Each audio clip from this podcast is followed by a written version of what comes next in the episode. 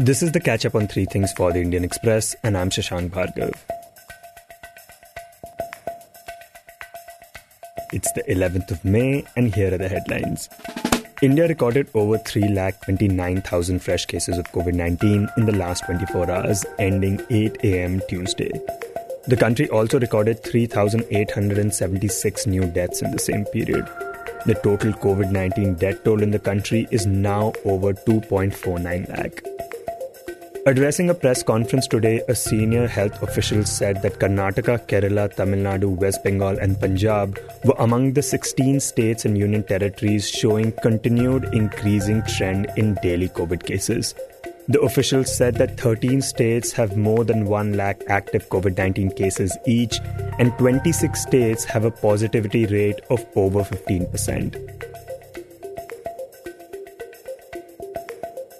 Telangana government has decided to impose a 10-day lockdown across the state starting Wednesday morning.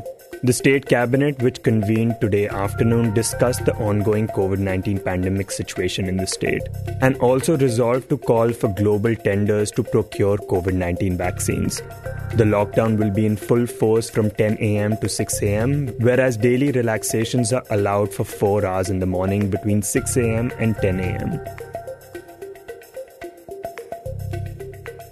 The centre today told the Delhi court that 400 workers for redevelopment of the Central Vista Avenue were engaged well before the imposition of curfew in Delhi, and that the workers are staying at the site in accordance with the official guidelines regarding COVID-19. The court said it will hear the petition seeking a stay on the Central Vista's construction in wake of the rising COVID-19 cases in Delhi tomorrow.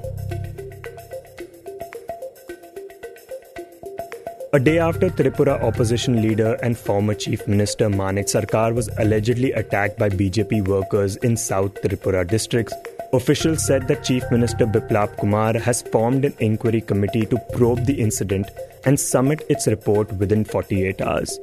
The inquiry committee was announced even as Law Minister Ratanlal Nath rubbished claims that Sarkar was attacked by BJP-backed goons.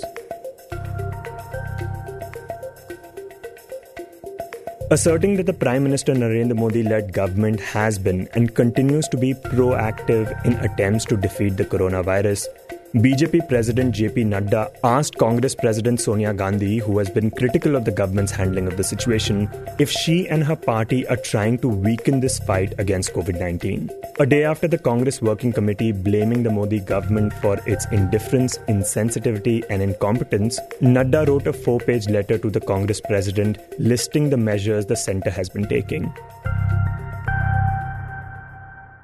This was the catch-up on three things by the Indian Express.